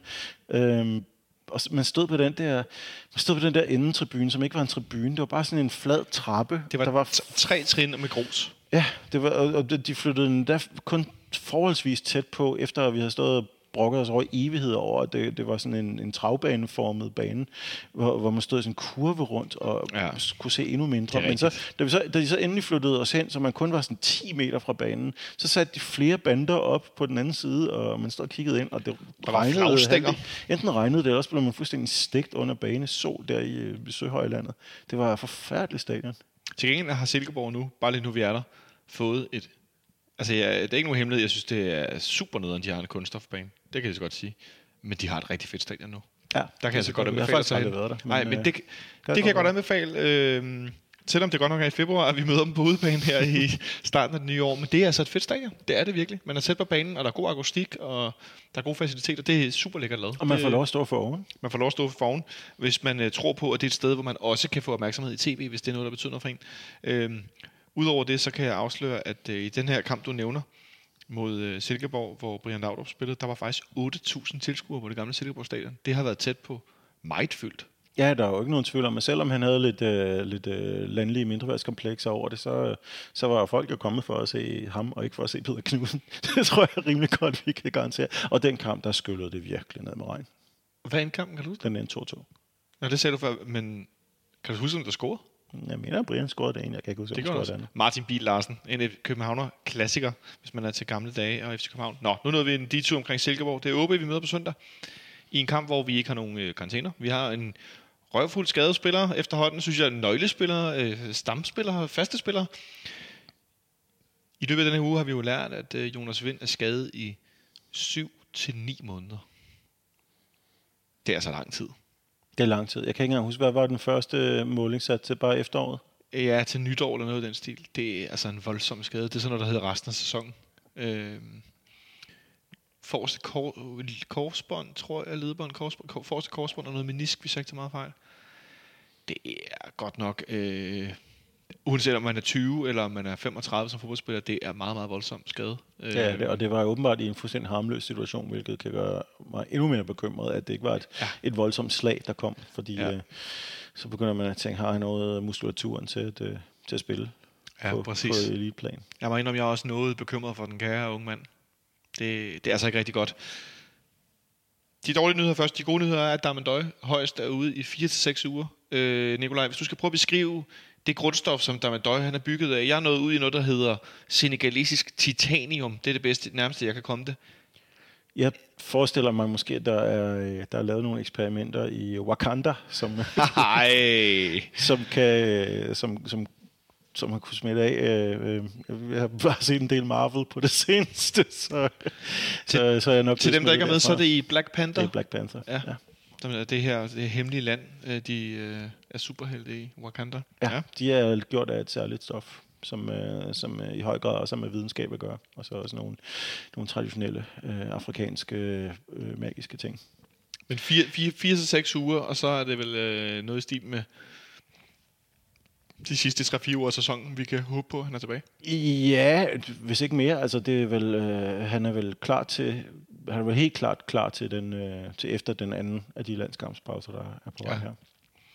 Jamen, Jeg, jeg, jeg ved snart ikke, hvad jeg skal sige om den mands fysik. Og når jeg så tænker sådan lidt over det, så, så ender jeg jo altid ud i, at Victor Valdez forsøgte at kappe hovedet af ham med, med ben og krop og albu og alt muligt, og så blev han bevidstløs på ryggen og var væk og vågnede op og spillede videre. Så man kan jo nærmest ikke stoppe ham. Altså, det er, det er sindssygt fascinerende og imponerende. Jeg er fuld af beundring for den kære dam. Han er ikke med på søndag. Det er der nogle andre, der er. Vores angreb, vi snakker lidt om det før. Tror du, vi er ved at nå et punkt, hvor at øh, nytilkommende Michael Santos starter ind? Nej, det tror jeg ikke. Øh, jeg tror, han prøver at køre videre med, med Fischer og Pieters, og så sige, at øh, for, for så at sige, at, at så, skal, så skal landskampspausen være der, hvor, hvor Santos bliver gjort klar til en startplads. Det tror jeg. Er det, hvad, gør du til? Er det i forhold til Jeg tror, samspil, det, eller Nej, det er formation, i forhold til eller? manglende kampform hos uh, Michael Santos. Ja, han ikke har 90 minutter i sig. og det er fjollet at starte med mand, der skal ud efter 50, hvor jeg lige vil sige. ja, præcis. Så den samme med forsvarsposition, tror du, Bjelland kommer ind fra start? Jeg kan godt forestille mig, at Bjelland får kampen, øh, og jeg tror, det er nærmest, at vi kan trække lod med en mønt om, hvem der, hvem der skal spares. Jeg, jeg kunne forestille mig, at måske, hvis der skal køres en eller anden form for psykologisk øh, ting i det, så, øh, så har øh, Papa været lidt nede, og Victor Nielsen er kommet på, op, på vej op, og øh, derfor vil det være mest oplagt at sige, okay, flot indsats, og du er ung og så videre, du får et hvil nu, og så, øh, så kører vi med to rutinerede i, i kampen i Aalborg, som belønning for, at øh, Papa Giannopoulos har spillet så godt i så lang tid. Så Victor Nielsen også får lidt pause efter at have spillet nærmest. Ja, Øh, han har ikke spillet samtlige minutter, for han blev skiftet ud med Bjelland på et tidspunkt, men ellers har han jo nærmest spillet samtlige minutter, siden han kom til. ja. Det er også voldsomt. ja det må man sige. Det var lidt mere, end man egentlig havde regnet med, sammen med Jens Dage og hans øh, spiltid. Ja, for jeg skulle til at sige det næste, jeg tænker i forhold til den centrale midtbane. Nu har Rasmus Falk jo, efter at vi har haft de her skader med angrebspositionen, så har han jo pludselig begyndt at være sådan en spiller, der bliver rokeret lidt rundt. Han har spillet på venstre, han har spillet på højre. Øhm, tror du, at vi øh, kører med, med, med Stager sikkert centralt, eller hvordan tror du? Øh? Og hvorfor? og, og hvorfor? Øh, ja. Ja, det, det, er svært at, det er svært at sige. Det kommer lidt an på, vil jeg sige, hvor meget, øh, hvor meget fidus Ståle har til, øh, til Pep Biel. Om han er, om han er starter. Jeg kunne for- forestille mig, at øh, han og Holse skulle starte, og så øh, Seca og, og Falk på midten, og så et hvil til, til Jens Dage, der har løbet så meget på det seneste. Men Ja. det er, det er, en, det er, en, lille, det er en lille karusel, og der er ikke plads til mere end fire på den. Der er ikke mange gynger på den. jeg vil sige, det, det, er meget, det kommer også an på, hvordan de ser ud til træning i den kommende Ja. tid her. Og så også, hvordan, igen, hvordan uh, Holzer og Pep Biel ser ud. De, de løb sig jo ikke lige frem amok her, så jeg kan forestille mig, at der ville være spilletid til den begge to. Men jeg kunne også forestille mig, at Ståle ikke har været helt tilfreds med, hvad vores Spanier har lavet i, i, i de, de seneste kampe, hvor han ikke er faldet ind i spillet. Ej, der, der er et stykke vej endnu, det er der ingen tvivl om. Til gengæld tror jeg, at Karl Holzer starter. Ja. Og så enten, enten med Pep i den anden side, og, øh, og Stage skråstreg Falk på midten, eller også med, med Falk på den anden kant, og, og Jens Stage. Og Det er, sådan, det er sådan lidt op og ned, ikke? Men hvad, hvad forventer du dig så af kampen? Må jeg sige, at den bliver meget åben? Det må du gerne, hvis det er det, du forventer. Altså, Ja, jeg, jeg, jeg, jeg, ved, jeg, ved også- faktisk slet ikke, hvad jeg skal forvente mig. Og, og, øh, og jeg tror i virkeligheden, at man skal tage til træning i morgen for at se, om, øh, for at se hvad man skal forvente sig. For at se, hvor, hvor, slidte de, hvor slidte de ser ud, vores spillere. Fordi, altså, Jeg tror, at det kommer til at blive øh, en kamp, som OB godt kan få masser af initiativ og skabe en del chancer i. De kommer, de kommer bulleren, de har masser af selvtillid, og de har ikke spillet løbet af ugen. Så jeg tror, vi får det svært der. Vi har det jo historisk svært. Så endte vi tilbage ved Jeg starten. tror, vi får, vi får det historisk svært. Jeg tror ikke, vi taber 5-0. Nej, det tror jeg så heller ikke, vi gør. Det vil overraske mig ekstremt meget. Men jeg, jeg tænker, at, at, at det bliver en kamp, hvor de kommer med noget, med noget power, og de kommer med noget, noget energi, OB, og tro på tingene. De vil gerne ud og spille med os og løbe med os, og de, de, kampe, de har været gode i, har de jo været meget direkte, meget målsøgende i direkte spil. Det er ikke, der bliver ikke broderet så meget. Øh, det er godt nok med power på. Så jeg tænker også, at vi, øh, vi bliver sat noget under pres, især i, i første halvleg, hvor jeg tror, at OB kommer med, med fuld skrue, hvis ikke vi får etableret det her solide øh, grundspil, som vi jo har været rigtig gode til i rigtig mange kampe, også i de store europæiske kampe for den sags skyld. Så det, det er lidt spændende at se, hvad der sker på søndag her inden øh, landskampspausen. Et, øh, et bud på resultatet? Og vi fik aldrig udpeget en målmand. Gud nej, det er fordi, at jeg tænker lidt, at jeg, jeg ved ikke. Det er jo gået meget frem og tilbage med, med Superliga og kval her. Jeg tror... Nej, det ved jeg Og faktisk nu bliver du selv tvivl. Jeg tror, ja, jeg jeg, tror. Kryttebus står. Ja, det, øhm, det kan godt være. Det, nu er jeg, jeg, jeg, jeg er totalt tvivl. Det kan godt være, at, øh, at Kalle han, øh, han, han så lidt for, for skidt ud ved, ved det mål, hvor, hvor jeg i øvrigt tænker, bliver han ikke rettet af? Er han ikke lidt uheldig øh, mod, mod Farum? Det ser lidt ud som om, at vores, øh, vores svenske midterforsvar får den på den ene balle, så den bliver snittet. Den hvis, man ser den i, øh, hvis man ser den i slow, så synes jeg, det ser ud som om, den bliver rettet af. Og så er han lidt nem, nemmere at tilgive. Den kære Andreas Jensen, også kendt som Ace, som jo nogle gange har været med her i, i Fanholm. Det er for jo for længe siden, vi har haft besøg af ham. Øh, står bag målet og skrev til mig på Twitter. Jeg var måske lidt vred i situationen, der stod under kampen og fik skrevet, at jeg synes, det var skandaløst ringe, at han lod den der bold smutte ind med hånden. Øhm, men han skrev, at han stod bag ved målet, og den vinkel, de har stået fra der bagved, der har det været ret tydeligt, at bolden den, øh, den brækkede en del. Det var måske i virkeligheden den afretning, du her øh, nævner, som Det kunne jeg kunne være svært at se. Øh, jeg synes stadig, det var skidt at have så meget hånden på, og så ikke få den viftet forbi. Jeg synes i hvert fald, det er så, det er så, det er så sløjt ud. Det kan jeg lige så godt afsløre. Det synes jeg stadigvæk. Når jeg, har set, jeg har set det en del gange siden. Ja, men hvis, hvis vi skal lidt hårdere mod, øh, mod øh, Sten Grydebus, så var det heller ikke øh, vanvittigt solidt grebet ind, da, da ikke er scoret i aftes. Det er så mærkeligt, det der spring, han lavede. Ja, den kommer ikke rigtig... Han får ikke rigtig sat så meget fart på sin krop der. Det Det, var, det var bedre til sidst, at de var ved at score på et hovedstød i næste sidste minut. Det er rigtigt. Det er jo noget af det, jeg har set til gengæld. Det er de her højdepunkter, hvor han rent faktisk laver en, øh, en fin redning. Den blev dog beskrevet, som om det skulle være en fuldstændig vild redning, men det, så jeg tænker lidt. Ja, jeg fik den også øh, beskrevet nærmest som, øh, som øh, Gordon Banks mod Pelé, men, men det var en god redning. Det, det var den. Ingen tvivl om det. Jeg tror, at Grydebus står. Ja, det gør han formentlig. Ja, og så tager vi begge to fejl, og så må vi klø os lidt i nakken over det. Ja.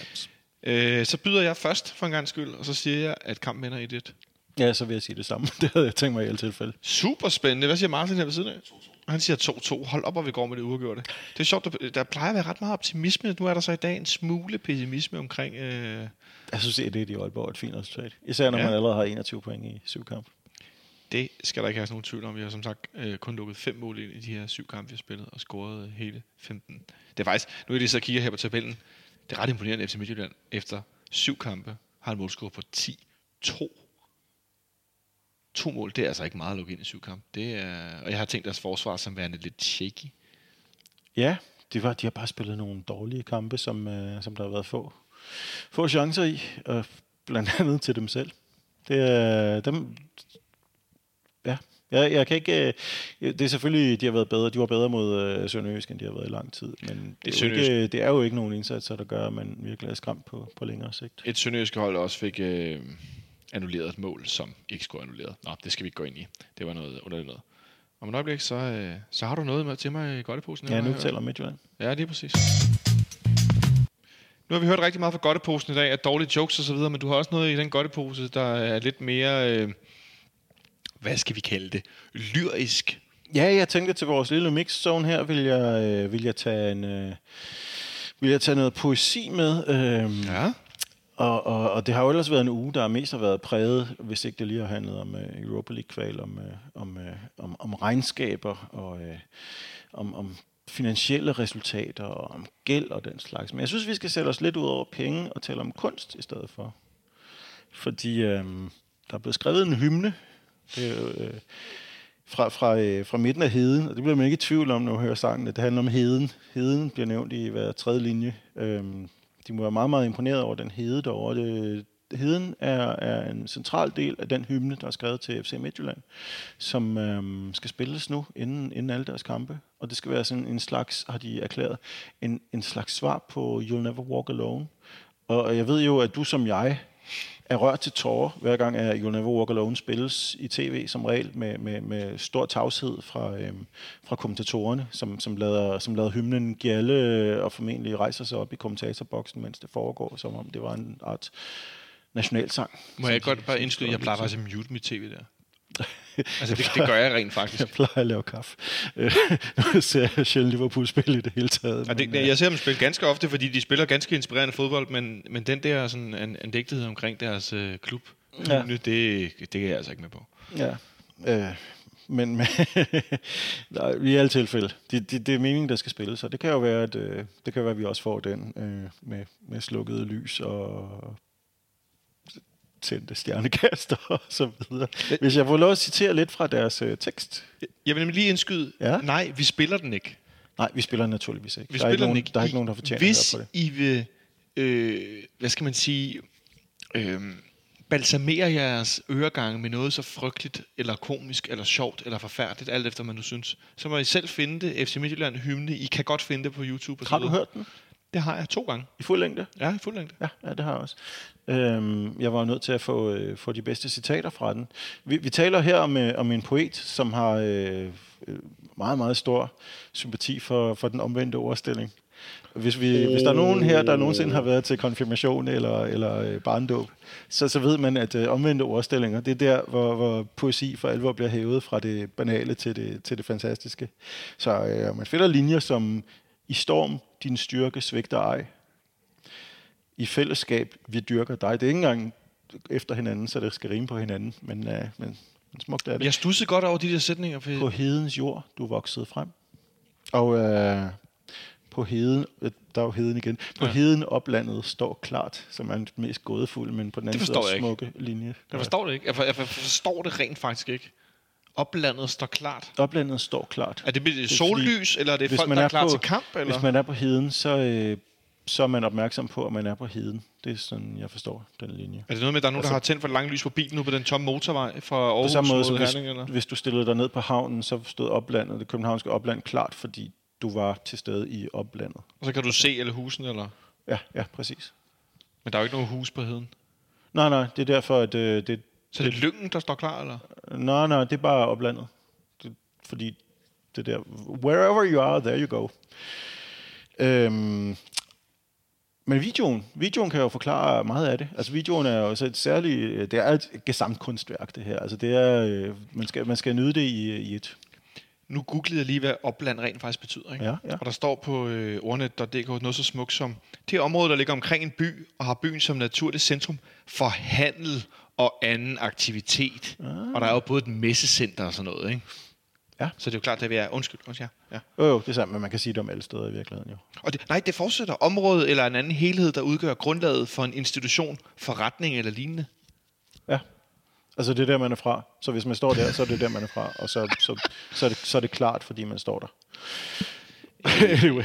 Nå, ja, undskyld. Det, det, det der så måske er lidt underligt, det er, at øh, hvis man ser videoen, øh, hvilket man så bør, men hvis I vær, gerne, hvis I vær gerne, forsigtig med lydkontrollen. Ja, men hvis I øh, gerne vil høre den, så tjek lige den video. Den er tekstet, altså hvis man også gerne vil have lyrikken med. Men i alle tilfælde, så øh, det, der måske kan forvirre lidt om oplandet, det er, at videoen begynder med bølger mod stranden. Og det, det, det er lidt mærkeligt, fordi hvis man skal ud til Vesterhavet fra Herning, så er der stadigvæk en times kørsel eller så. Men, men, men det bekræfter selvfølgelig lidt mistanken om, at Viborg de har en pointe, når de, øh, når de insisterer på, at øh, det er dem, der er Midtjylland, og Herning faktisk er Vestjylland. Det har for så vidt altid været min teori, at, at de kunne have heddet FCV, uden at øh, det var det passer sammen. Men, Prøv at se, øh, Jonas han sidder med kortet her lige nu og konstaterer, at, øh, at man, man når ikke frem til Hvide Sande, før man har kørt 80 km eller sådan noget. Det, det, det, det er rigtigt, jeg har glemt de der bølger. Hvorfor er de der? Jamen, jeg kan ikke forklare det. Men jeg kan til gengæld forklare, at øh, fordi der kommer et fly over på et tidspunkt, man ser et fly, der, findes, der flyver faktisk fly hen over Herning. Og, øh, og, de skal vel til Karup? Jamen det er fordi Karup, ja, Karup ligger i rimelig afstand fra Herning. Jeg, jeg er dog lidt i tvivl om det er det rigtige fly, fordi øh, det ser forholdsvis stort ud, og, og der er ikke mere end to-tre øh, afgange hver dag fra, fra Karup. Nu googlede jeg Karup for at finde, hvor det ligger. Der er så et billede af nogle æsler. Det er sandt. Det er meget ja, mærkeligt, at der er simpelthen et billede på Google af æsler, når man googler Karup. Ja, de har jo omdøbt, øh, men du skal søge på Midtjyllands Lufthavn, fordi de har jo brandet det som, som Midtjyllands Lufthavn nu. Bob, Bob. Øhm, jo, jo, øhm, Karup, jamen det er fair nok. Karup ligger tæt på Herning, men det er bare det, der flyver kun to-tre fly fra Karup hver eneste dag. Altså et til Bornholm en, en gang om ugen eller to, og så resten til København.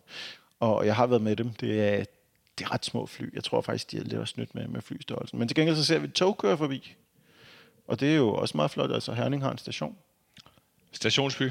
Ja, ja. Jeg ved ikke, om det er det samme tog, som engang kørte nærmest gennem IKAS stadion, men øh, det kan være. Gud, det er rigtigt. Det, det er nærmest som at have følge i Jylland. Og så er der også nogle siloer og fabrikker, og så er jo et, øh, rigtig mange skud af, af heden, som, øh, den, som også nævnte jeg det, er også en del af sangen. Den lille af lyng. Og så slutter det ellers med, at øh, der er en operasanger. Der kom operasanger ind fra, fra højre og begynder at give den fuld whale. Altså virkelig, øh, virkelig øh, råbe igennem. Og så forestiller jeg mig, at det formentlig er for at efterligne et, et ulvehyl. Fordi det sker i hvert fald mellem, gennem, øh, gennem marv og ben. Ja, så det, det er den. Den er produceret af en af fyrene fra Inside the Whale, som om de ikke havde gjort nok allerede. Og øh, ja. Så jeg, jeg, jeg er allerede lidt træt af det fede net her efter 20 år, men, øh, men det her, det sætter sgu noget i relief. Hver eneste gang. Jeg skulle til at sige, fordi jeg ved, at øh, du øh, og andre har, har, har fået hørt det fede net. Og alle er respekt til Michael Carø og drengene, som jo har lavet en sang, som du ville kunne vække mig klokken 4 mod tidligt, så kan jeg jo teksten. Det er der en grund til. En ting er, at den er blevet spillet igen Ja, man igen. vil men da kunne huske rækken af klippene i, øh, i, i videoen, ikke? Rækkefølgen. Ja, det er det, jeg mener. Men altså, jeg mener, at der er en grund til, at jeg også skal huske sangen, fordi at, hvor øh, pøllet jeg synes, den kan være nogle gange, så, så, så, så kan den jo også noget. Øh, men når jeg hører den der sang, så altså, jeg vil blive ked af det, hvis en FC København i samarbejde med nogen fik lavet en sang, hvor de viste norske fjelle, fordi Ståle Solbakken er fra Norge. Eller de viste øh, Brooklyn Bridge, fordi vi har lange bro. Eller altså, det, hvad har vi ikke som... At, de viser noget hav i Herning. De, de, altså, jo, øh, øh, hvad, hedder- Mount Everest, fordi Danmark er fladt. Og så viser vi noget, der slet ikke er i nærheden. Ikke? Altså, det, det, det er så verdensfjernt. Men kan du bevise, at det der stokfoto af et tog, der ruller forbi, ikke skulle være fra, øh, fra Herning? Altså for mig, der lignede det lidt banegraven ved, ved Valby, men det Nej, men det er, det kan godt være, det er det er, end som så. det er bizart, altså. Men omvendt, så må jeg ind- indrømme og erkende, at jeg er ganske underholdt. Det er jeg også. Det er jeg også. tokrummende, men jeg, kæft, jeg er. Jeg er virkelig glad for, at de er, går så all in på den, at den så hæftigt skal... skal Ja, jamen, ja. og den er, ikke engang, den er ikke engang blevet vedtaget ved, ved, ved, en, ved en afstemning, som vi andre har kunne gå ind og påvirke, ligesom der Køge valgte for evigt med Volbeat som deres løb på banen, godt hjulpet af Roskilde-fans, og en masse af os andre, skal det siges. Det er som da alle også, sammen, øh, Som alle sammen gik ind og stemte på deres hjemmeside. Det er da også det sjoveste siden, at øh, nogen skulle have en ny tredje trøje, og det endte med at blive en lidt sjov tredje trøje, man kunne... Jeg kunne aldrig have drømt om at opfordre til, at de skulle stemme på en, en, en løvgrøn jeg. Lad det nu ligge. Øhm, tillykke til FC Midtjylland med deres nye regionsnationalsang. Er det sådan, den bliver betegnet? Ja, de kalder det i hvert fald en nationalsang for Regionen. området. Ja, det, det, det, det er formentlig ikke helt forkert. Og det er jo svært at have en, en, en hvad hedder sådan noget, en, øh, en nationalsang for noget, der ikke er et land. Det kan man så også tænke lidt over. Nå. Men øh, vi lægger ikke et link ud til den. Det tror jeg ikke, vi gør. I kan finde den, Midtjylland Hylme. De linker til den på deres Twitter, og sikkert også på deres hjemmeside. Og Ja, gå ja. ind på... Gå ikke ind på fcm.dk og find den der. Men I er både advaret, og I er også opfordret. Kan man godt sige det? Ja, gå, approach with caution. Approach with caution. Øh, bevæg dig forsigtigt ud i cyberspace, hvis du er interesseret i den her lille hymne. Jeg synes i hvert fald, det, det, det kan et eller andet. Det er der ingen tvivl om. Øh, FC Midtjylland, som for øvrigt øh, jo ligger nummer to i ligaen. Så øh, må det ikke, vi kommer til at høre den hymne før eller siden? Jeg skal Jo. i hvert fald til Herning på tidspunkt, tror jeg. Før europæiske kampe i juni og juli i de kommende år. Det kan være, jeg engang til næste år. And on that note, så tror jeg, jeg vil sige uh, tak for i dag. Det var en uh, fornøjelse at have besøg dig, Nicolaj. Jeg synes, det var en, en uh, god mixzone, vi lige fik, uh, fik, fik talt om her til sidst. Uh, og tak til dig, Martin, fordi du øh, fik lyden til at, at spille. Tak til dig derude, som altid får lyttet med. Husk, at det stadig er muligt for jer, hvis I synes, det er hyggeligt at lytte med, øh, og så videre, at støtte projektet her på tier.dk. Det er der stadig rigtig mange af jer, der gør. Det sætter vi stor pris på. Vi arbejder som sagt stadigvæk på at lave en aftale med Ståle Sobanken her i landskampspausen, så vi kan høre hans øh, tanker om øh, to angriberskader, om et transfervindue, der har været yderst aktivt, øh, Europa League-kvalifikation, øh, Øh, Røde Stjerne opgør, øh, hvad der skete siden sidst, 8 sejre i træk, Robert Skov, der bliver solgt, gentleman agreements, og jeg kunne blive ved. Vi har meget på listen. Vi skal nok lave en bunke spørgsmål for jer lytter også, som vi nok skal spørge efter, når lige så snart vi har aftalen på plads. Det kommer jeg ind på. Så indtil da, så rigtig god kamp på søndag, og god tur til dem af jer, der skal hele vejen til Aalborg. Jeg ved, der bliver andet bliver arrangeret noget fælles tog deroppe og så videre, hvor man kan købe billet i toget. Og så øh, god tur til de af jer, der er allerede ved at købe øh, billet til udbanekampen i Europa League også. Det ved jeg, der er mange, der er i gang med. Jeg husker øh, lade være med at flyve omkring Milano. omkring Milano. Ja, til Lugano. Nå, ja, ja, ikke noget med at flyve til Milano. Ingen og- skal til Lugano. Nej, I skal til Zürich, hvis I skal til Lugano-kampen i øh, november måned. Så øh, god kamp på søndag, og så lyttes vi ved i næste uge. Ha' det godt så længe.